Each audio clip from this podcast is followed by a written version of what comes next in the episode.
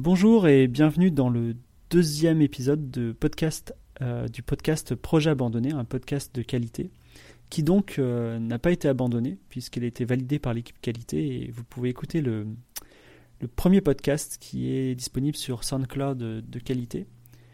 Et euh, merci pour votre accueil. J'ai eu des, des très bons retours, très gentils, très qualitatifs. Euh, qui, euh, qui, ont été très bienveillants aussi sur euh, l'intention, la forme et le fond du projet. Donc je vais continuer.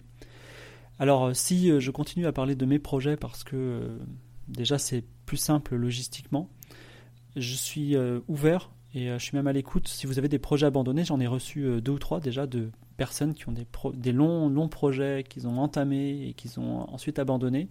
Mais si vous en avez vous-même, vous avez une belle histoire derrière, N'hésitez pas à me contacter, je ne sais pas encore quelle forme ça va prendre parce que là, j'enregistre cette émission en direct sur Twitch. Donc il y a des gens qui, m'écoutent en direct en même temps que vous, vous l'écoutez en différé, qui vont peut-être poser des questions à la fin. Et dans tous les cas, si toutefois vous prenez contact avec moi, on va s'arranger. Euh, on a une petite infrastructure pour enregistrer votre témoignage et euh, on va dire vous intégrer dans euh, notre projet de d'écrire des projets abandonnés.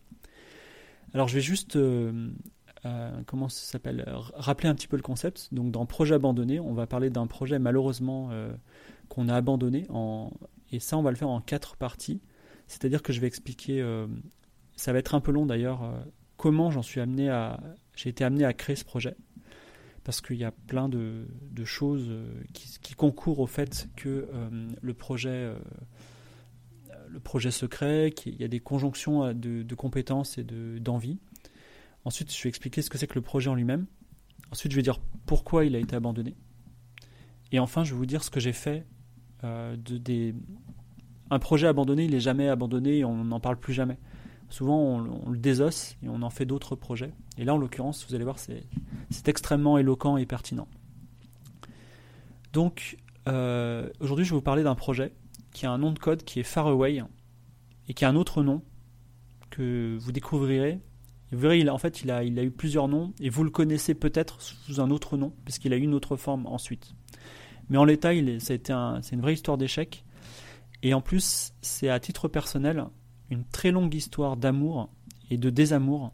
C'est-à-dire, euh, j'ai aimé follement et j'ai ensuite euh, été dégoûté à en détester. Euh, quelque chose qui vous touche particulièrement, qui est la fiction audio. Voilà. Que j'ai adoré et que maintenant j'ai un peu, un peu de mal. Donc historiquement, la fiction audio, euh, j'ai fait comme vous, enfin, comme je suis un petit peu vieux, euh, j'avais un radio cassette et une cassette dans les années 80, il n'y avait pas internet, et euh, avec des cousins, avec des amis, on enregistrait des trucs, ça allait pas très très loin. Et en 1999, moi j'ai eu un, une sorte d'épiphanie.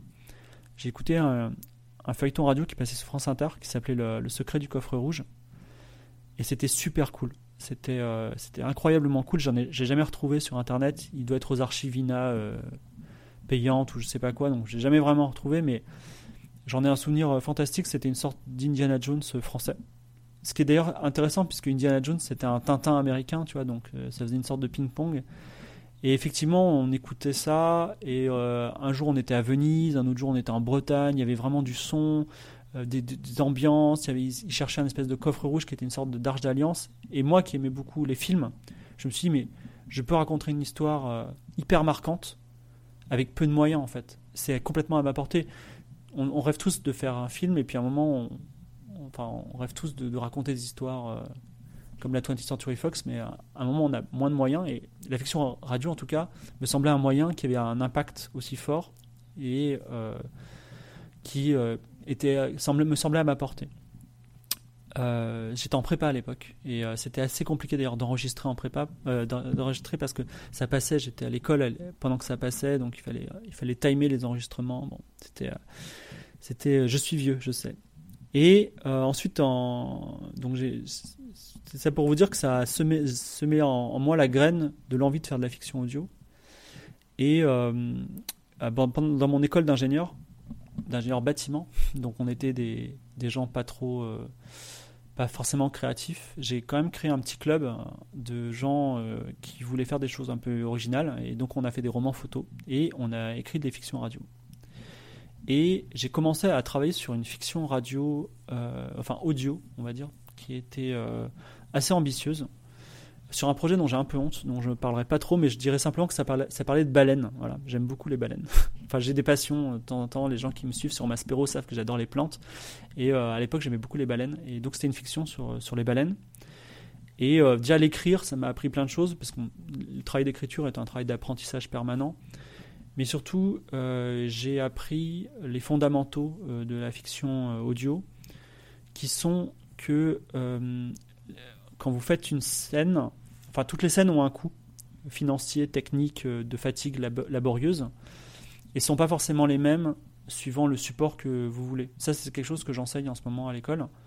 C'est-à-dire que euh, si vous devez faire une scène dans un sous-marin, enfin par exemple à l'extérieur d'un sous-marin, dans une BD ou dans une fiction audio, c'est assez faisable. Dans un film, c'est déjà beaucoup, beaucoup, beaucoup plus cher. Donc, euh, j'ai pu, on va, j'ai pu, on va, dire, me créer des échelles de, réalisme de faisabilité euh, euh, d'audio et puis j'ai pu comprendre des fondamentaux qui sont euh, la diversité des voix, le, contraste entre la musique et des effets spéciaux et comment ça s'appelle?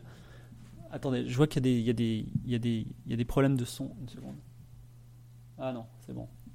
Bon, si vous avez des coupures de son, vous me dites. Hein, on, fera, on fera un point. sur le, le, chan, ils sont un petit peu, un petit peu en stress. De toute façon, il y aura un, fichier audio qui va, qui va, qui va régler tout ça. Bon, je, continue, excusez-moi. Et j'ai appris euh, aussi, par exemple, euh, enfin, à traiter les diversités des voix. Si vous voulez, je crée des personnages. Aujourd'hui, on, pourrait dire, tiens, je vais mettre un personnage féminin parce que il a telle consistance et telle pertinence. Mais là, en plus, euh, une voix, enfin une voix féminine, c'est pas n'importe quoi dans une fiction audio, donc euh, c'est des, des, des, éléments euh, intéressants et j'ai beaucoup appris dans, dans ce contexte-là.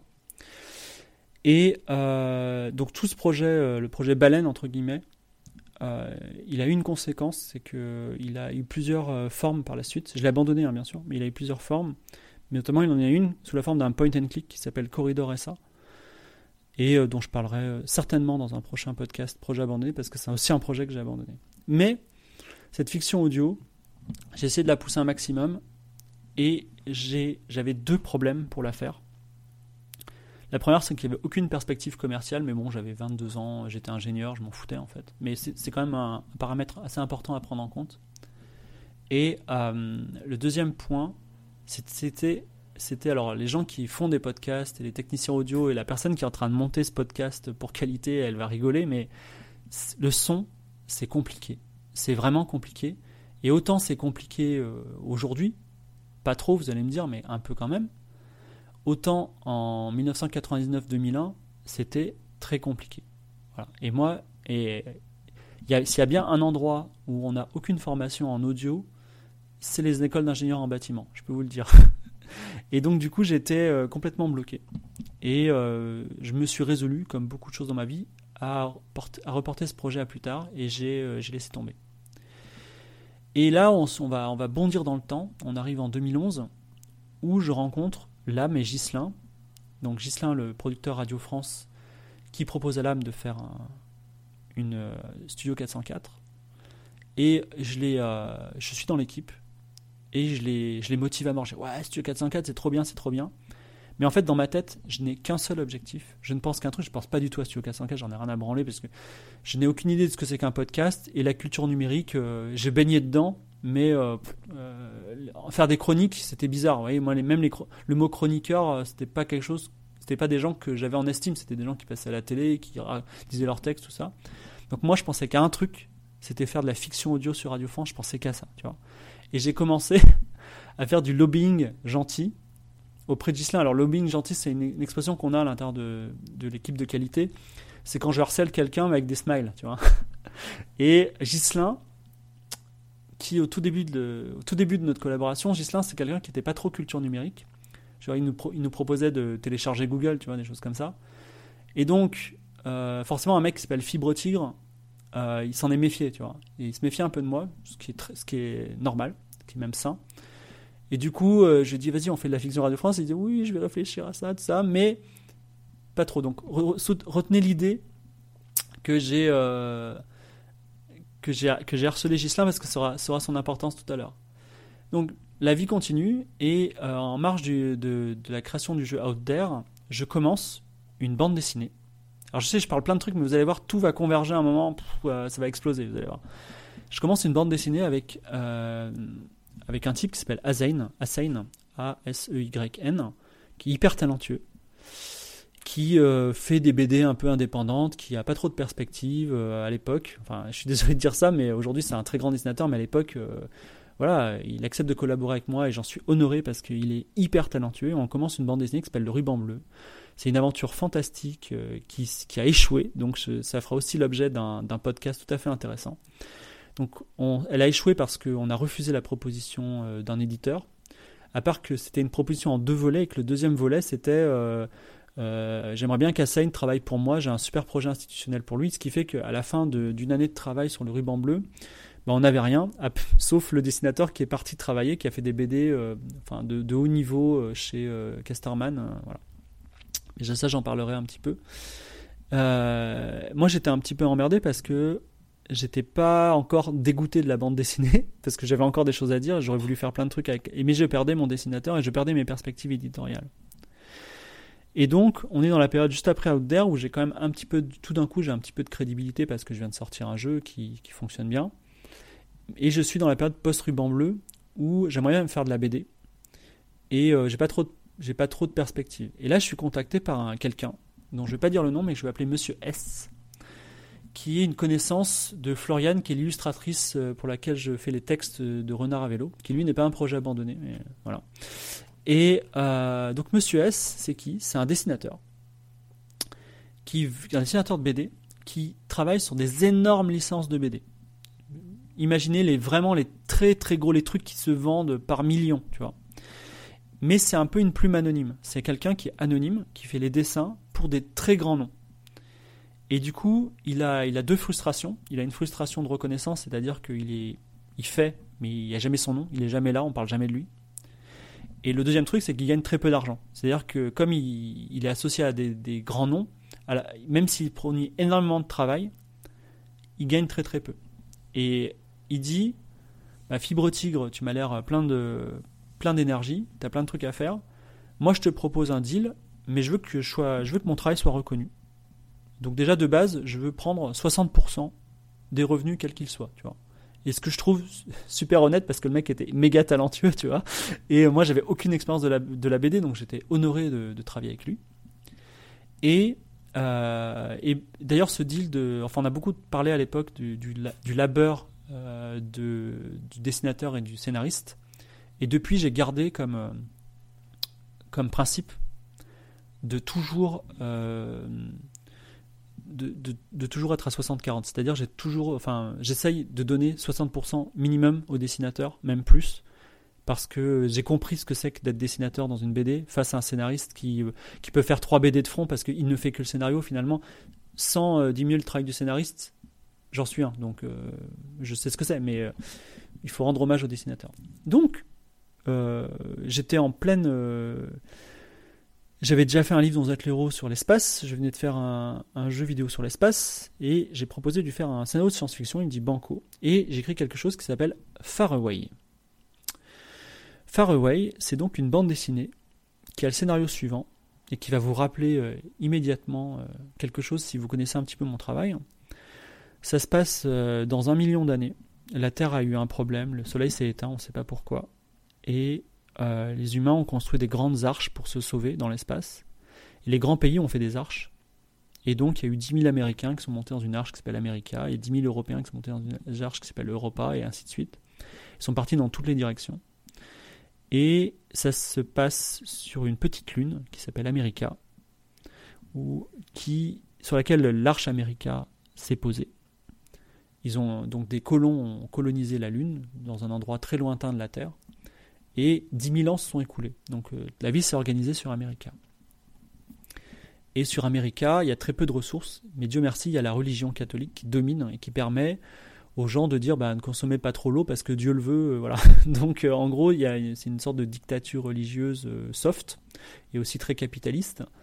Et dans ce, monde qui témoigne d'une certaine schizophrénie américaine, c'est-à-dire on, fait attention à son prochain, mais on est capitaliste aussi. on est dans la liberté totale, mais on est soumis à, des règles religieuses.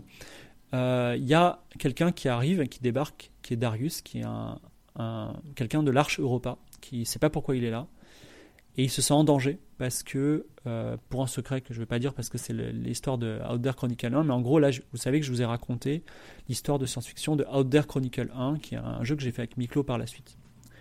Donc, en tout cas, je lui propose ce, scénario, et il est emballé, il me dit euh, c'est top, on va faire un super truc, tout ça. Et on commence à travailler dessus, et il me fait, des, il me fait du concept art super beau, euh, c'était fantastique. Je vous passe le fait qu'on a cherché des coloristes, tout ça. À chaque fois, je suis tellement loin dans ces projets.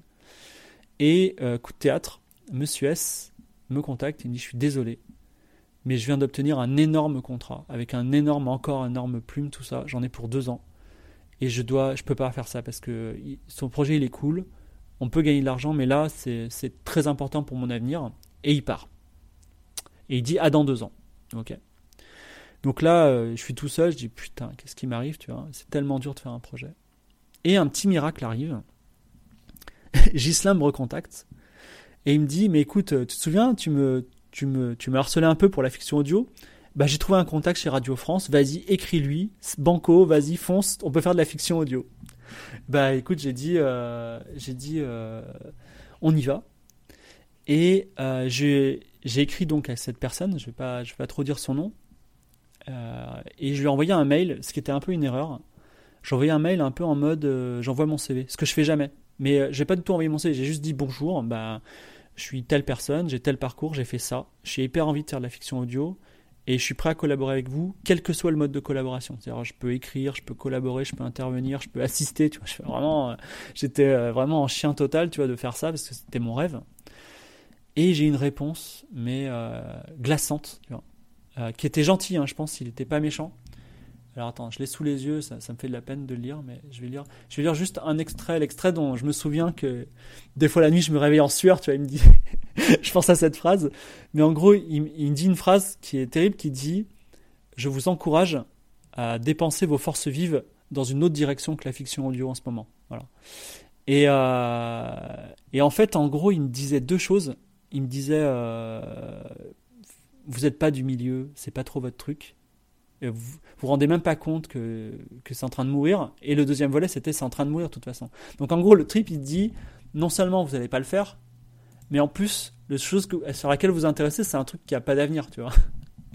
et j'étais tellement déprimé. Et, euh, et je lui en veux pas.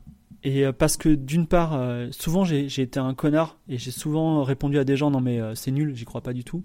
Et j'essaie de faire attention maintenant quand quelqu'un me dit j'ai envie de faire un projet en VR par exemple. Au lieu de lui dire, mais la VR, ça n'a aucun avenir, mec, j'y réponds plutôt, écoutez, je pense que ça n'a aucun avenir, mais je vous invite à vous défoncer, à, me montrer que j'ai tort, tu vois, et euh, voilà, à montrer que vous allez défoncer le truc et vous allez faire un truc fantastique qui va, changer mon avis et la vie de tout le monde euh, sur ce sujet. Donc, dans tous les cas, euh, j'essaie de. C'est bien, ça m'a modifié un petit peu mon, orientation. Mais, tout ça pour vous dire que j'étais un petit peu énervé par cet échec de cette BD et cette réponse. Et je me suis dit, comme je le dis souvent dans votre vie, je m'en bats les couilles, je vais faire une fiction audio avec mes moyens. Ok, je vais le faire. Et euh, tous ces mecs qui me disent c'est pas possible, tous ces gens qui m'abandonnent, je m'en, je m'en fous, je vais le faire. Et je reprends Far Away et je le renomme un truc qui va s'appeler Les Dieux du futur. Et je vois les choses en très grand. C'est-à-dire que je fais un casting. Ok, je, je demande à des gens de m'envoyer des sons, tout ça, j'écoute leur voix, je fais un casting bilingue, c'est-à-dire que j'écris tout le script de deux épisodes, j'écris deux épisodes, et je l'écris en deux langues, en anglais et en français. Et je fais le casting et je recrute des gens qui s'expriment aussi bien en français qu'en anglais, qui ont des voix intéressantes. Je m'adjoins la compétence euh, d'une personne qui s'appelle Frank Weber, qui est un musicien, qui a déjà travaillé, on a déjà travaillé ensemble, et qui commence à me faire des, musiques un petit peu atmosphériques. Je vais vous faire écouter euh, une première musique, un premier extrait audio son travail.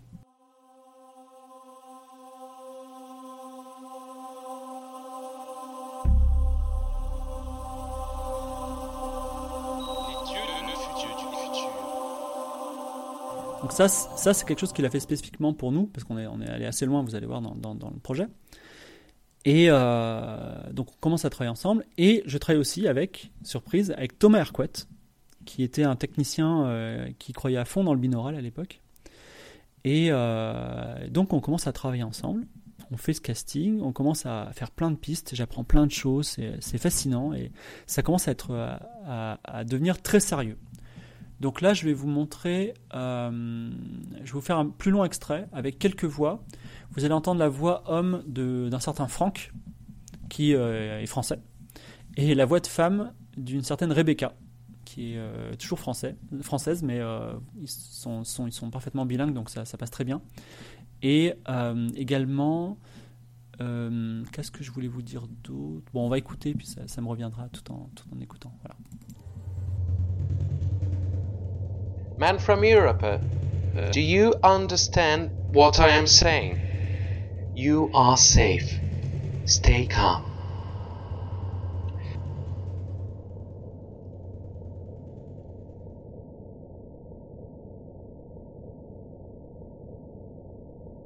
We are the children of Ark America. You are the first man we meet that comes from another Ark, and we still don't know where are the other ones. Voilà. Donc ça, c'était un petit peu, en fait, euh, c'est un, un, clip sonore qu'on a qui nous permettait de tester plusieurs choses. Donc euh, là, par exemple, juste avant que la voix de la, fille se déclenche, on a un petit euh, clic-clic qui, euh, qui euh, pour, enfin, je vous expliquais un petit peu les concepts qu'on avait développés, mais ça, c'est un extrait sonore. J'ai pas eu les droits de toutes les personnes qui figurent dans cet extrait sonore, donc c'est pour ça que je peux vous montrer que des bouts, mais euh, c'est un extrait sonore qui est un peu plus long, qui montre un petit peu toutes nos intentions. Et donc, euh, le projet est très très ambitieux, c'est-à-dire que on n'est pas du tout dans mode, euh, on est autour d'une table avec un des micros et du son. On veut le faire, on écrit le script comme une pièce de théâtre on veut le jouer comme une pièce de théâtre, c'est-à-dire je suis obligé de dire aux gens, bah, tu te tournes là, tu es derrière cette personne, parce qu'on veut avoir du son spatialisé, tu vois.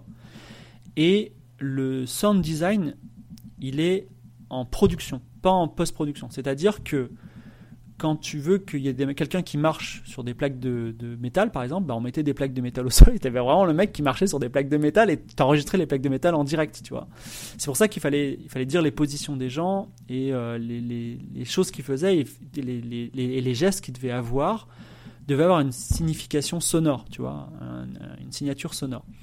Et ça allait encore plus loin et là, pour voir quel point on était dans la folie furieuse quand même, c'est que la musique n'était pas du tout en post-production. Les musiques que vous avez entendues, qui sont aussi un petit peu euh, subtiles, hein. il y a des souffles, il y a des, petites diodes qui clignotent, des choses comme ça, elles étaient diffusées par des enceintes qui étaient sur le lieu, qui étaient tournées, tu vois. Donc c'était, euh, on était vraiment dans un, euh, on était dans un concept qui voulait moderniser les toutes premières pièces de théâtre audio en quelque sorte. Voilà, c'était, c'était fou. C'était super intéressant, mais euh, malheureusement, on est dans le podcast projet abandonné, donc ça va pas très bien se terminer. Donc, euh, je voulais juste vous dire que j'ai appris auprès de Frank Weber plein de choses. La notion de signature sonore. Euh, c'est marrant parce que un jour, en fait, on a, on, a fait des, on a fait des études de Star Wars, par exemple. Donc, il me dit, tu vois, regarde, dans Star Wars, à un moment, de Star Wars, le tout premier là, t'as un mec de l'Alliance Rebelle, il appuie sur un, interrupteur et ça fait clonk. c'est genre, il appuie sur un truc, on dirait qu'il allume, euh, je sais pas, une imprimante d'Apple II, tu vois, un truc vraiment très vieux, parce que c'était à l'époque, en fait, c'était vachement moderne. Et c'est hyper signature, tu vois. Et on, a travaillé sur le clonk de Faraway, tu vois.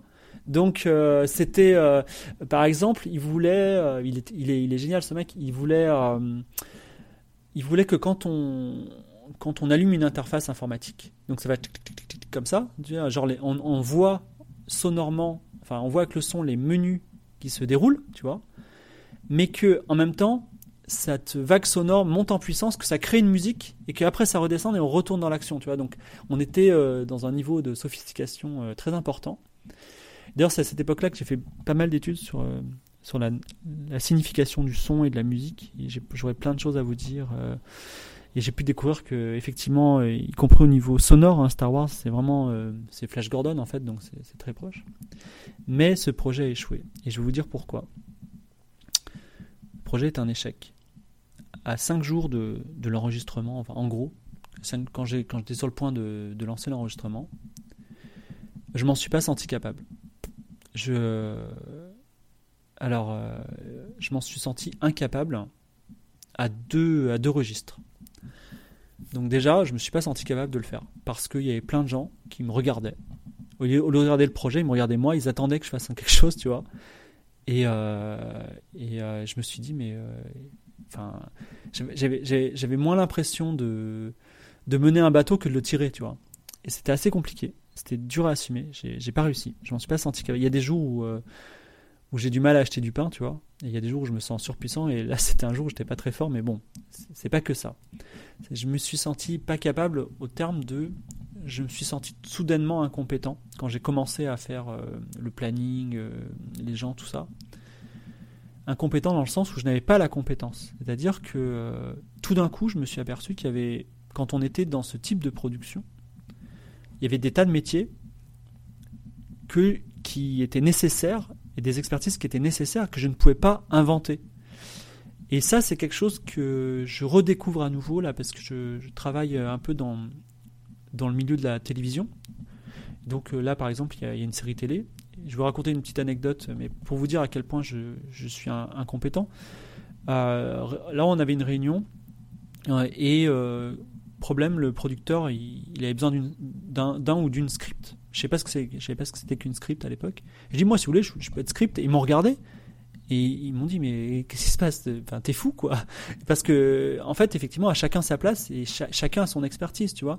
Et il y, a tout un tas de métiers qu'aujourd'hui je pourrais un petit peu circonscrire, mais encore pas encore, qu'il faut avoir pour faire ce type de choses, qui vont de la logistique à euh, euh, au placement des gens. Euh, enfin, même il faut quelqu'un pour pour régler les repas, tu vois. C'était c'était vraiment c'était vraiment je pouvais pas m'improviser ça, tu vois. je me suis toujours dit, bah, j'ai qu'à faire comme Orson Welles ou John Carpenter, c'est-à-dire, bah, je m'en bats les couilles, je fais tout, tu vois, et je peux le faire avec la, comme un héros de manga, avec la puissance de ma volonté, tu vois.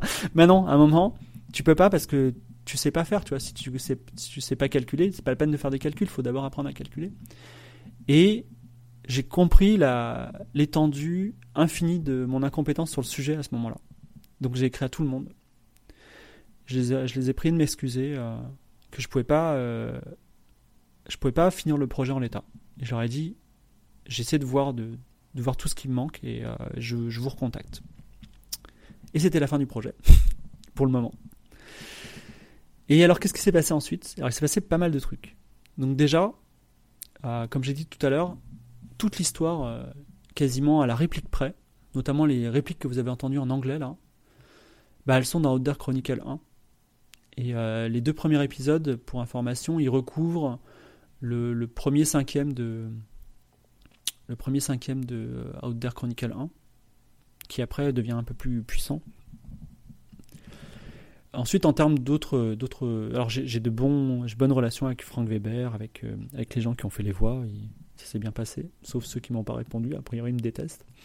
Euh, j'ai des bonnes relations avec euh, Monsieur S qui me contacte de temps en temps en disant est-ce que tu es prêt de faire une BD et à ce moment je suis plutôt dire je n'ai plus de jus, je peux plus rien faire. Alors ensuite il s'est passé autre chose, c'est que euh, j'ai rencontré une autre personne et j'ai eu un, sursaut de comment dire j'ai eu un sursaut j'ai dit c'était une, une, fille qui est spécialisée dans les scripts justement et euh, elle, m'a. Enfin, c'était dans ma recherche de compétences qui me manquait. Et j'ai dit, vas-y, on fait un autre, on fait un autre, autre, une autre fiction radio. Et euh, on fait une fiction qui s'appelle, euh, je sais pas, elle devait, s'appeler Les Survivants, un truc comme ça. C'était dans un Paris post-apocalyptique. En gros, l'idée c'était que il y, a toujours un, pourcentage de la population parisienne qui est sous la terre en, permanence, parce que c'est il y a des métros, tout ça. Et en gros, s'il y a une s'il une bombe qui tombe sur Paris, il y a forcément un pourcentage de gens qui survivent. Et en gros, c'était que se passe-t-il quand euh, ces survivants remontent à la surface? Je l'ai écrit un soir, euh, je l'ai envoyé à Navo.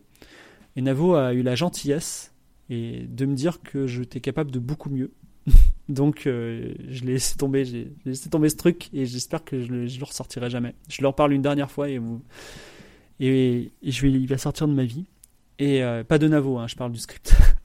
j'ai eu j'ai eu aussi un autre projet de fiction radio euh, très ponctuel qui s'appelait Salut. C'était pour séduire une fille. Ce que j'ai fait, c'est que j'ai fait 30, 35, 35, 35 épisodes avec ce micro avec lequel je vous parle. Et c'était en fait, je laissais une, je laissais un message sur sa messagerie en disant Salut, euh, comment ça va? Je pourrais pas te voir aujourd'hui parce que j'ai fait ça. Et donc le premier épisode, j'expliquais ma journée, qui était une journée normale. Et le deuxième, ça commençait à, partir en quenouille, c'est-à-dire que il se passait des choses bizarres. Et à la fin, ça plongeait dans la SF, la fantastique, tout ça, ça allait de plus en, plus en pire. Mais à l'époque, j'avais pas du tout Gislin qui avait réglé mon micro, donc le son était un peu dégueulasse. Et euh, c'était euh, comment dire? J'en ai un peu honte. Donc j'ai tout, tout effacé. Alors la jeune fille en question, elle a gardé. Euh, elle me dit qu'elle a gardé les sons, mais euh, je compte sur l'obsolescence programmée des disques durs pour le détruire un jour. Voilà. Et du coup. Euh, j'ai commencé à en avoir marre de la fiction audio. J'ai eu ce rêve qui est mort, tu vois, de, fatigue, de d'impossibilité de faire du bon son, de, de, tous mes projets qui étaient refusés, qui échouaient et euh, de mon incompétence. Et du coup, euh, j'ai aussi appris euh, un certain darwinisme de la vie, c'est-à-dire que j'ai 40 ans, à un moment, il faut quand même construire sa vie, tu vois, et pas arrêter de courir après des rêves. Et du coup, j'ai appris à m'accrocher à des projets aussi qui rapportent de l'argent. Et la fiction audio n'en rapporte pas, ça c'est certain. Sauf dans certains contextes, j'en parlerai.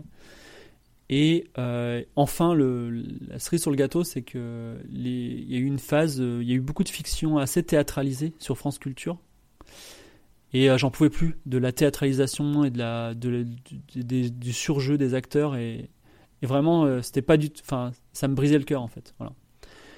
Ajouter à cela qu'il y a eu euh, Cyprien, Antoine Daniel qui ont fait des fictions audio et qui sont éclatés. Tu vois, j'ai dit bah bravo les mecs, hein, vous avez fait des bons trucs et, je me dis bah comment passer après eux, tu vois. Eux ils ont ils ont tout fait bien, ils sont arrivés à le faire et ils sont pas non plus marqués. C'est-à-dire qu'aujourd'hui, par exemple, euh, tu peux, euh, faire, si tu te balades dans l'écosystème euh, de la fiction, tu, peux, tu, peux, tu rencontreras Bref, par exemple, qui, a, qui est quand même très, très lointain dans le temps, mais qui a marqué les esprits. Par contre, la fiction de Cyprien, je, je m'en souviens même pas de son nom, tu vois. je m'en souviens même pas des trucs. enfin, je ne vois pas souvent mentionner. Sauf à une exception dont je vais vous parler là. Et du coup, je me suis dit, si ces gens-là, qui sont des, des méga poids lourds et qui travaillent dans la qualité totale, avec en plus des super plumes, ben euh, il leur reste pas grand chose.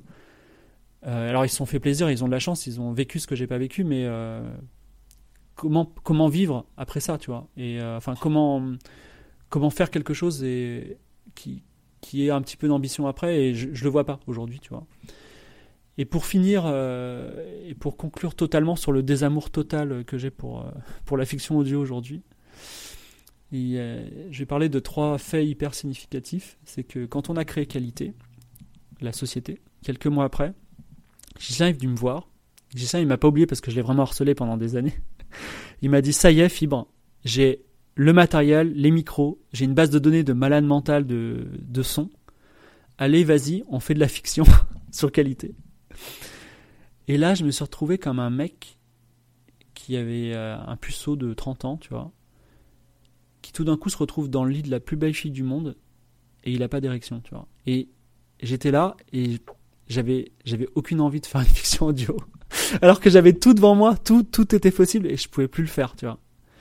Et euh, euh, il y a un autre euh, truc qui est arrivé, c'est que suite à au, succès, au buzz de, des émissions de Cyprien et d'Antoine Daniel, la, il y a des acteurs privés, alors je ne peux pas dire lesquels, hein, qui m'ont contacté, ils m'ont dit Fibre, euh, tu veux pas faire de la fiction audio pour nous parce que euh, ce serait pour notre client, blablabla. Il faudrait faire ça. Et c'est un peu le truc. Enfin là, j'aurais été payé extrêmement cher pour faire de la fiction audio. Et même là, j'ai dit non, les gars, je peux pas. Je, je peux pas. C'est trop dur pour moi. Émotionnellement, je peux pas. Et donc, donc là, pour vous dire, même payé, je peux pas le faire. Et j'ajouterais qu'aujourd'hui, il y a des. Bah, les autres grands acteurs français euh, privés du podcast, vous les connaissez, je ne vais pas les citer. Ils font, de la, ils font de la fiction audio, ils vont en faire, il y en a en production. Elles sont subventionnées, elles sont payées très cher, donc ils gagnent bien leur vie, ils s'éclatent. Et, euh, et j'ai pas envie d'être là-dedans. Donc, j'ai qu'une chose à dire à la fiction audio, c'est adieu. C'est terminé. J'ai eu, eu un gros échec et euh, je reviendrai pas dessus. Euh, je reviendrai pas dessus, je suis épuisé. Je vais regarder vos questions. Alors. Euh, alors, question de Okraï. des gens ont-ils cessé de travailler ou refusé de travailler avec toi après? Alors, euh, a priori non, parce que j'ai, comme j'ai dit, j'ai essayé de bien couper, j'ai essayé déjà d'être poli, de m'excuser, de dire bon voilà, vous avez investi du temps dessus, mais à tout moment je leur ai dit, enfin, j'étais lucide aussi que c'est un projet qui n'allait pas gagner d'argent, donc je leur ai dit de base, j'aurais dit je vous on s'assied autour d'une table, il n'y aura pas d'argent, donc euh, euh, partant, de là, quand je leur ai dit écoutez, je ne peux pas, ils n'étaient pas euh, plus tristes que ça. Donc j'ai dû me disputer avec plein de gens dans ma vie, mais pas, pour, pas sur ce projet-là en particulier. Alors, euh, mon avis, le canard, mon avis honnête sur la fiction audio de Cyprien, euh, je ne suis incapable de te donner un avis parce que et c'est pas du tout par complaisance auprès de Cyprien. C'est pas, je, enfin, je, je, je n'ai pas d'avis. Voilà. La seule chose que je peux te dire, c'est qu'il a, il a tout fait bien. C'est-à-dire qu'il il avait des plumes avec lesquelles j'aurais adoré travailler. Il avait du matériel avec lequel j'aurais adoré travailler et il avait une surface de communication avec laquelle que j'aurais toujours aimé avoir. Donc euh, euh, voilà, après qu'on aime ou pas, ça n'a pas de, ça n'a pas d'impact quoi. Euh, je pense quoi du coup du projet Call sur Canal Je ne le connais pas. Voilà, si vous me si vous me si vous me parlez de fiction audio aujourd'hui, il est probable que je ne les ai pas écoutés parce que euh, enfin si vous voulez que j'écoute pas quelque chose vous m'envoyez un fichier en me disant c'est une fiction d'eau je l'écouterai pas. Ça me c'est comme euh, c'est trop c'est trop mauvais souvenir c'est comme si j'ai c'est comme si j'avais été torturé en Norvège et que vous m'envoyez des photos de la Norvège en disant euh, t'en penses quoi de la Norvège? Non je veux plus entendre parler de la Norvège tu vois. C'est voilà. Alors question de Le Canard est-ce que ce premier projet était juste pas trop gros euh, voilà. Et euh, il dit il vaut mieux euh, qu'on fasse un marché, un de Navo. Il dit d'abord essayer un sketch d'une minute et d'apprendre plutôt de se lancer dans Star Wars. Alors oui, il était trop gros, mais je me suis. Tu as raison, il était trop gros. Oui, il était trop gros entre autres. Mais il n'y a, pas que ça. C'est-à-dire que tu as, tu as ton projet dans ta tête depuis 15 ans.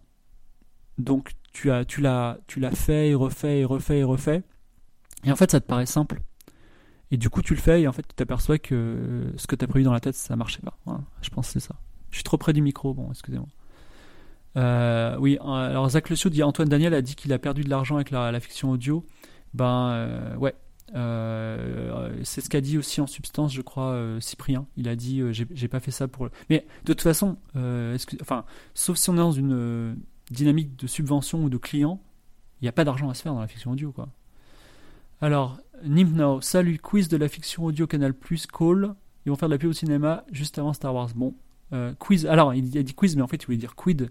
Oui, question déjà posée, je ne connais pas, mais au moins, ça, ça leur fera un petit peu de pub. Excusez-moi, je suis trop près du micro, excusez-moi.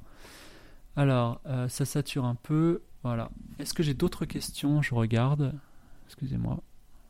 Je suis des questions. Ah, je peux pas remonter. Je pense pas qu'il y ait d'autres questions. Ah si, non, attendez, je regarde.